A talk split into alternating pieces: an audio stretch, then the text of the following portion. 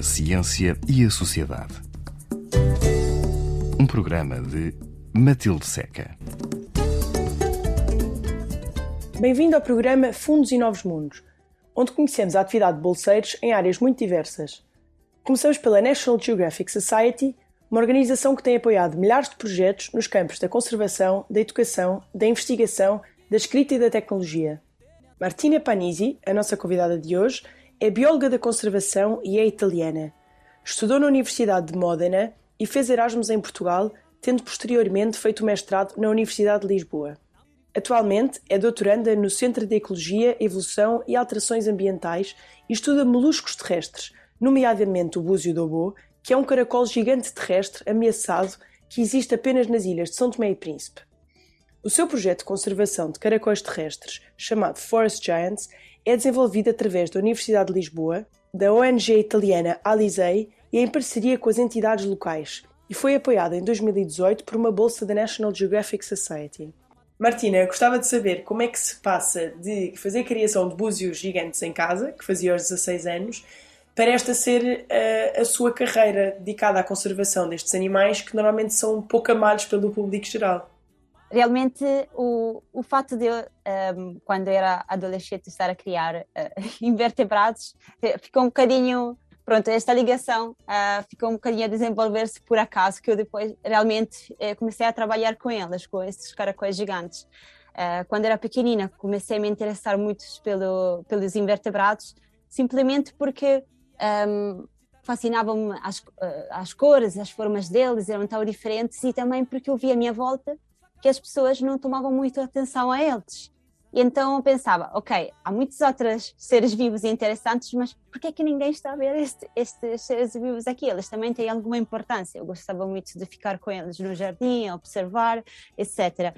E depois comecei mesmo a querer estar a ver como é que eles cresciam, como é que eles se uh, reproduziam e, portanto, Uh, se alguém normalmente tem uh, cães, gatos e, e, coelhos, eu tinha cães, gatos e coelhos e invertebrados no meu, no meu quarto.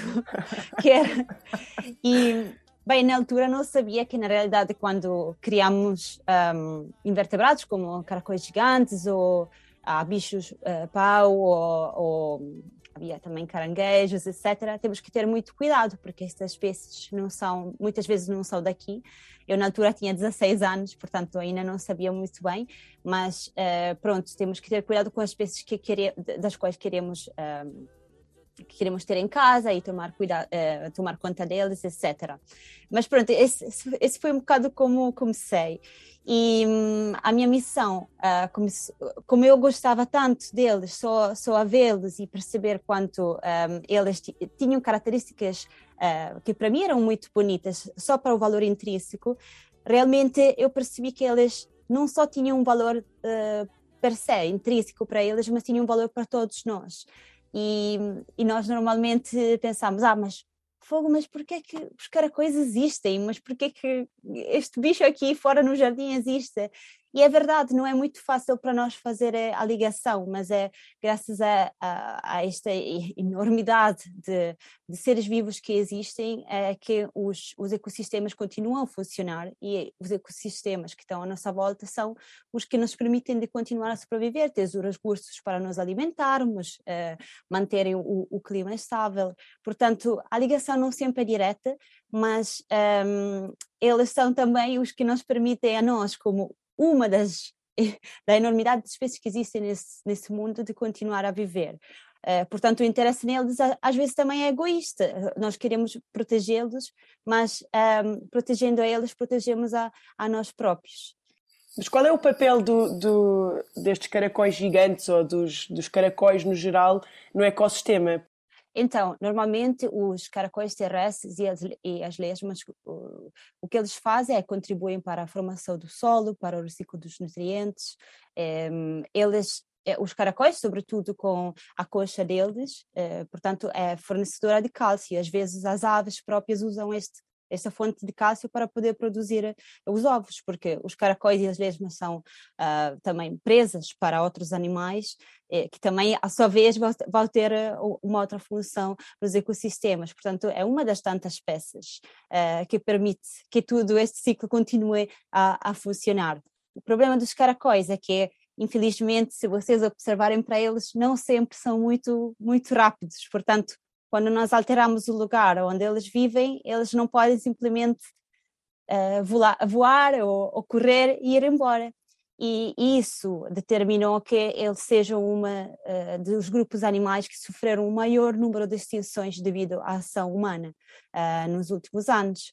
E mesmo não sabendo, isso é o que está a acontecer ainda em todas as partes do mundo, como em Santo Tomé e Príncipe.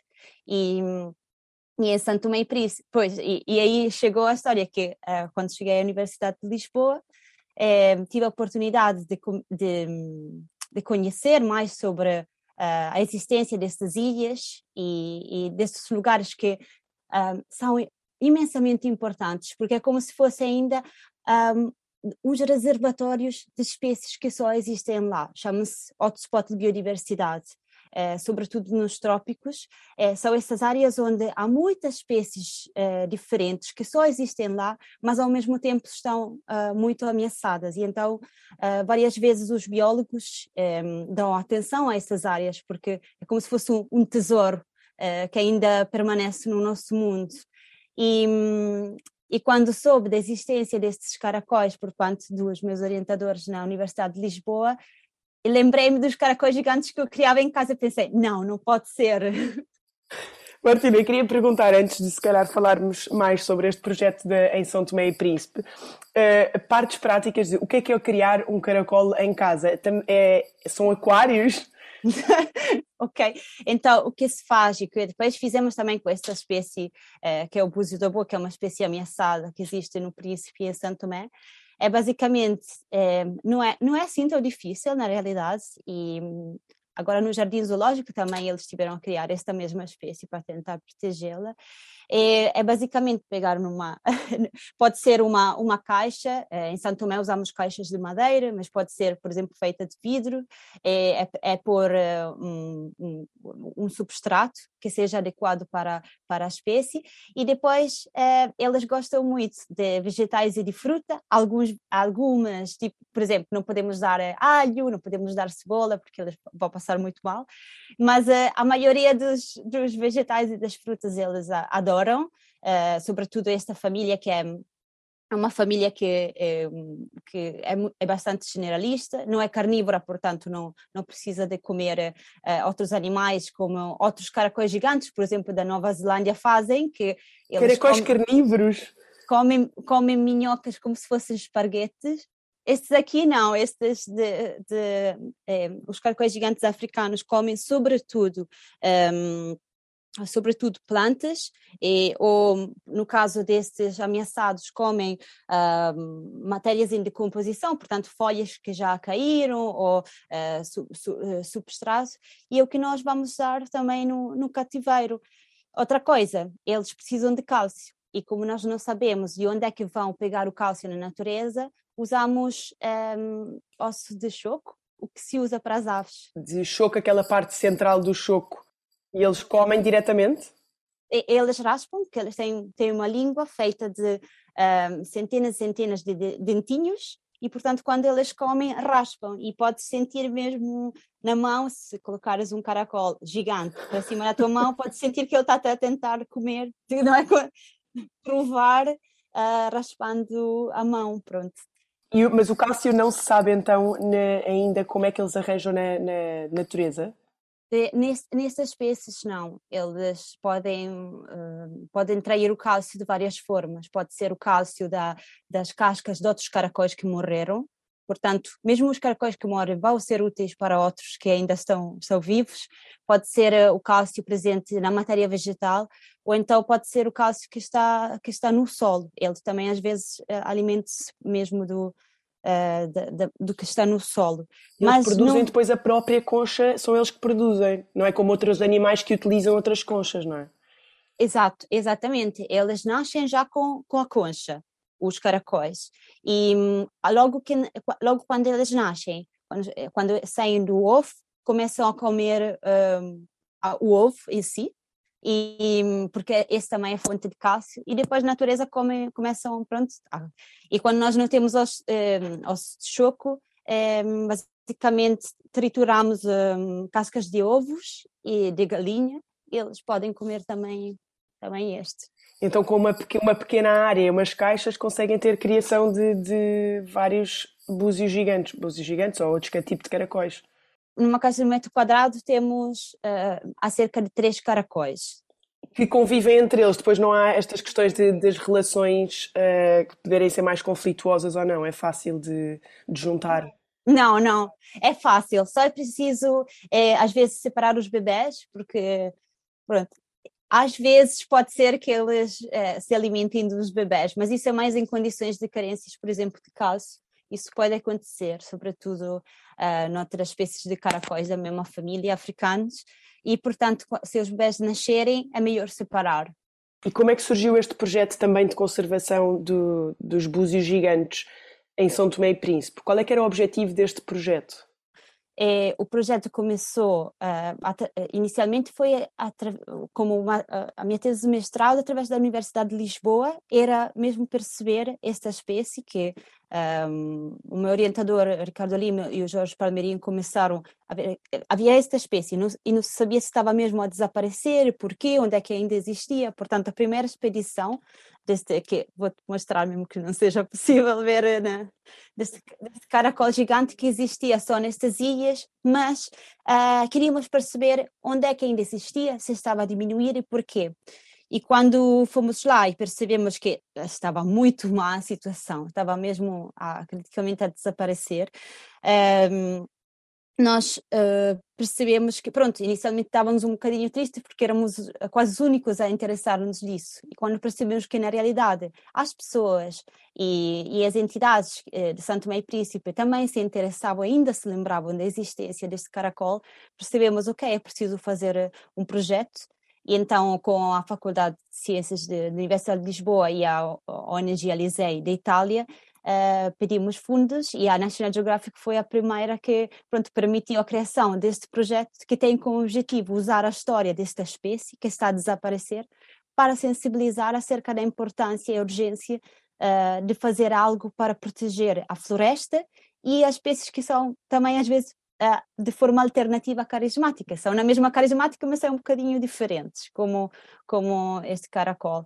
E não há só esse. Há um, 59 espécies de caracóis só em Santo Tomé. Em Santo Tomé e Príncipe há 89 espécies de caracóis. E 55 só existem lá. E este projeto, a ideia então seria fazer a conservação das várias espécies uh, possíveis. É, o búzio da boa então acaba por ser só uma espécie de bandeira, aquelas espécies que são representativas? É, exatamente, é isso mesmo. Ok, e como é que se sabe exatamente quantos animais deste tipo existem? Se estão em extinção, se não estão, se estão no número normal? Como é que se faz esta contagem? Pois, é, essa é mesmo a base de toda a conservação tem que ser feita por, uh, quem é, é taxonomista, em português acho que é taxonomista, em italiano taxonomo. Estou sempre a confundir italiano e português, mas os taxonomistas que é, basicamente é mesmo, se nós não sabemos quantas espécies existem, não sabemos quais temos que proteger ou não, etc. E, portanto, com a colaboração de, de um taxonomista, que é o David Holyoak, uh, quando fomos para as ilhas, uh, tivemos a mostrar várias espécies que pareciam diferentes entre elas. Às vezes a diferença se vê diretamente na, por exemplo, na forma da casca, eh, na, na, no tamanho, às vezes nas cores, mesmo que não seja assim tão fácil, mas depois é só isso é um bocadinho eh, estranho, mas é só vendo realmente a conformação do pênis dos caracóis é que conseguimos. É a única coisa que distingue completamente as espécies? É uma das características mais fáceis para ver, ou seja, realmente temos que ver a conformação do órgão sexual eh, masculino, é uma das coisas que nos ajudam, e a genética também complementa depois o que nós achamos que sejam, por exemplo, duas espécies diferentes, podemos também fazer uma prova com a genética e o resultado será mais, mais fiável ainda. Portanto, foi um bocadinho esse o trabalho que, uh, sobretudo, o David fez, que uh, de tentar a, a distinguir as várias espécies e depois, finalmente, tivemos uma lista das quais algumas espécies uh, sabemos que só existem nessas ilhas, outras foram introduzidas e poderão ser uma ameaça para as que estão nas ilhas. E destas que só existem lá, algumas que vimos uh, na floresta que realmente estão a, a, a, desaparecer e, portanto, são esses que têm uma prioridade uh, para fazermos algo neste momento. E descobriram espécies novas também neste levantamento de, quantas espécies e quais existiam? Sim, sim, sim, sim. A lista foi atualizada, um, ehm, portanto, quando uh, o David uh, foi lá e nós fomos lá há três anos, é, é, foi, foi atualizada há cerca de dois anos e só há, porque antes eram basicamente registros históricos um bocadinho esporádicos de pessoas que tinham ido lá é, nos últimos séculos e tinham classificado algumas espécies, mas não havia uma lista bem certa e fiável de todas as espécies que lá existem. E esse foi mesmo um passo principal, é tipo o santo grau, ok, agora temos agora temos uma lista e podemos ver quais espécies precisam de, de ser preservadas mais urgentemente, quais poderiam ser más, eh, não más, mas pronto, poderiam prejudicar uh, o ambiente se entrarem na floresta nativa, etc, etc. E uma vez obtido esse conhecimento, como é que se pode impedir Uh, por exemplo, esse género de espécies que, que são uh, ameaças para outras espécies, como é que se pode impedir? Ou no caso das outras espécies em que é preciso proteger, o que é que se pode fazer para proteger? Então, no caso das espécies que são uma ameaça, eh, por exemplo, em, no caso de São Tomé, há outra espécie de caracol gigante que foi introduzida há cerca de há 50, 70 anos atrás e já está em todo lado. Está basicamente super eh, espalhado por toda a ilha, porque é uma fonte de, de alimentação pelas pessoas muito importante neste momento.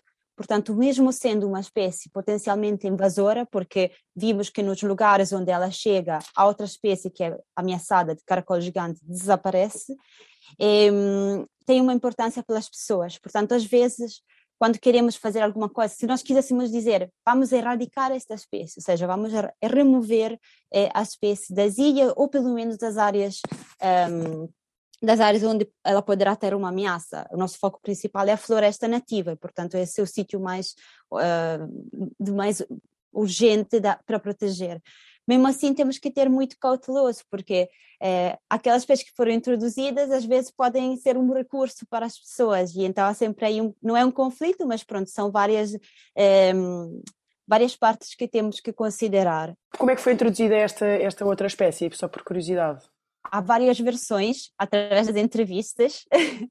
Uma versão é que foi eh, introduzida de forma voluntária como forma de alimento, outra que foi introduzida sem querer. Às vezes as espécies, as espécies que vêm, pronto, que são introduzidas podem ser, uh, por exemplo, os caracóis gigantes foram introduzidos em várias áreas do mundo como animais de estimação ou como fonte de alimento. Outras vezes é só, por exemplo, o transporte de materiais e são lá alguns caracóis, por exemplo, uh, no transporte da madeira ou de outros materiais de construção, e esse é o caso que parece ter acontecido também, uma das opções em Santo Tomé, e, e, pronto, chegam lá uh, alguns indivíduos e depois começam a reproduzir. Neste caso, esta espécie reproduz muito rapidamente, produz muitos, um, muitos, muitos, muitos ovos e, portanto, uh, foi bastante fácil ela começar a espalhar. Quando as pessoas perceberam que um, elas antes comiam e usavam a espécie que agora é ameaçada, mas depois começou a desaparecer, entretanto apareceu a outra. Quando perceberam que essa outra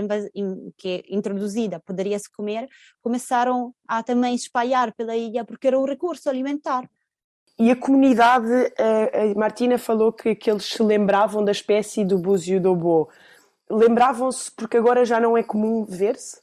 agora é super difícil ver esta espécie. Ou seja, em algumas dezenas de anos uh, desapareceu muito rapidamente. E, e, portanto, o que se nota agora nas ilhas é que há mesmo uma percepção sobre estas espécies diferentes ao longo das gerações, onde as crianças só reconhecem a espécie introduzida, uh, os adultos conhecem ambas, mas da espécie uh, ameaçada quase não conhecem nada, e os, um, e os mais idosos conhecem a espécie ameaçada e até dizem, mas ela era super comum atrás do nosso, da nossa casa, tipo, quando era criança eu costumava vê-la atrás de casa, eu não sei o que é que aconteceu e, e tem mesmo vontade de fazer algo para a sua proteção. Agora é mesmo esta lembrança, este, um, o fato que ainda não seja, uh, não, não esteja não extinguida da, da memória dos idosos é como se fosse algo de precioso que é é daí que é, é preciso começar e manter também nas outras gerações, senão vai desaparecer com esta geração e é um bocadinho o que acontece também em todo o mundo, também aqui.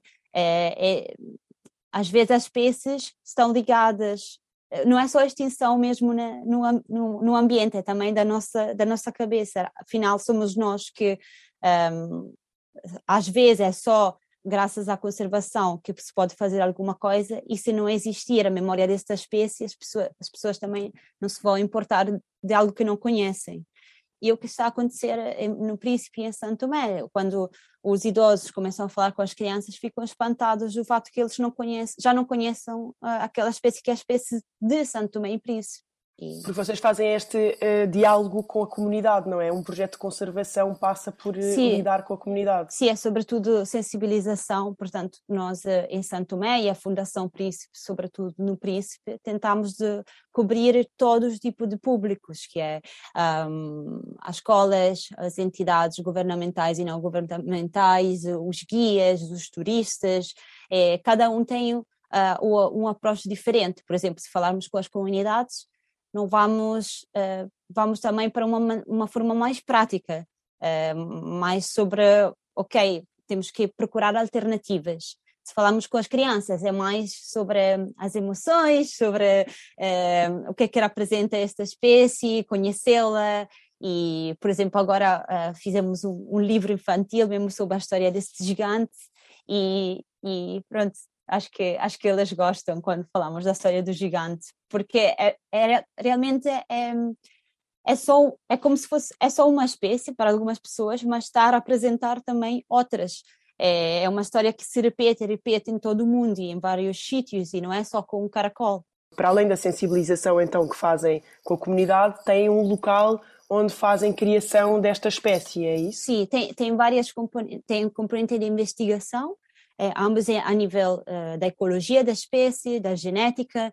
da, a nível social, ou seja, o que estamos a falar, o que é que as crianças sabem sobre a biodiversidade. É também uma, um tipo de investigação.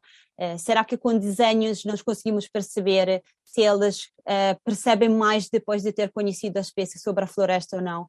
Isso é tudo investigação. Depois tem a conservação em si, que é parte, por exemplo, de fazer cativeiros uh, para tentar uh, ou reproduzir a espécie ou estudar as espécies e, e, ir monitorizar, por exemplo, agora a Fundação Príncipe no Príncipe está a marcar os búzios, ou seja, quando vai lá, marca os búzios e depois volta e ver a, a marcação para ver quais são exatamente aqueles que se mantêm na floresta.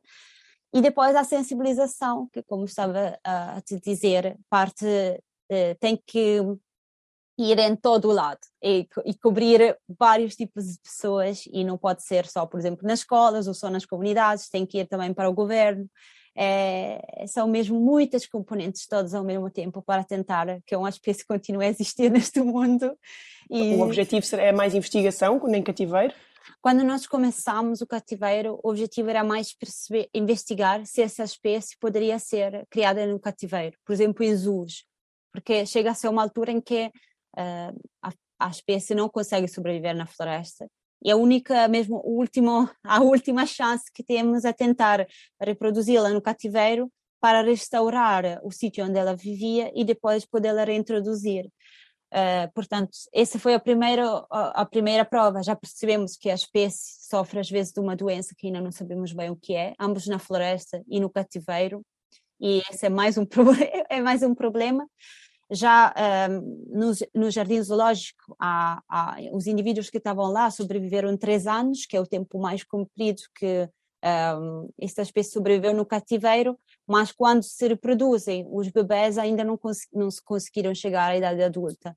Portanto, uh, é também preciso... Mas qual é que é o tempo de vida normal de, de uma espécie deste tipo? Os caracóis gigantes podem chegar, em cativeiro se viu que chegaram até, por exemplo, a 10 anos às vezes, sim, é, é, o que se viu no cativeiro. Agora, o, o que nós vimos no cativeiro desta espécie é que ela demora muito mais tempo, em comparação com outras da mesma família, a ficar adulta e poder se reproduzir. Por exemplo, só aos três anos eles conseguiram se reproduzir e normalmente é, a outra espécie introduzida, que é da, do mesmo género, só demora nove meses. Nove, com nove meses já pode reproduzir ovos e bora.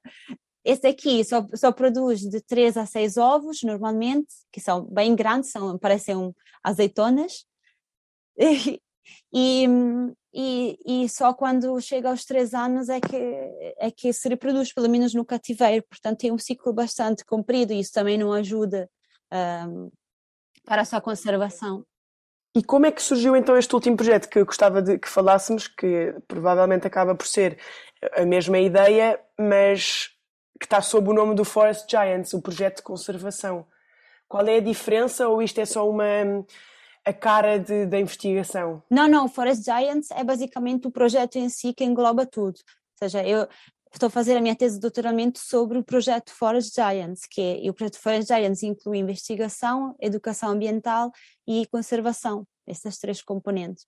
Portanto, pronto, é um bocadinho tudo. É, é tudo o que tocámos. Era importante, mas queria ter a certeza que, que não era um, alguma coisa que tivesse um, um papel ou um, uma missão paralela ao que tínhamos estado a falar. Não era yeah.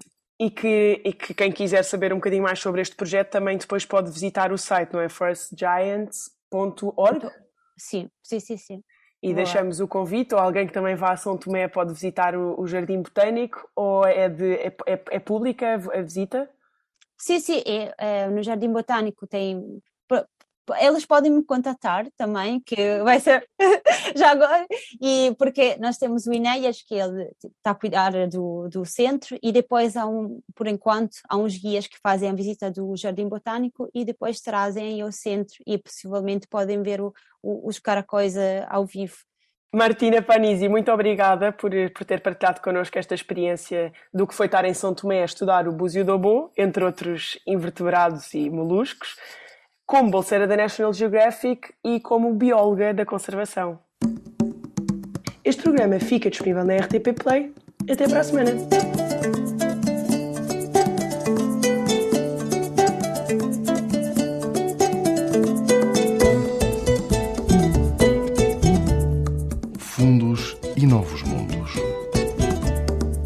Projetos para a ciência e a sociedade. Um programa de Matilde Seca.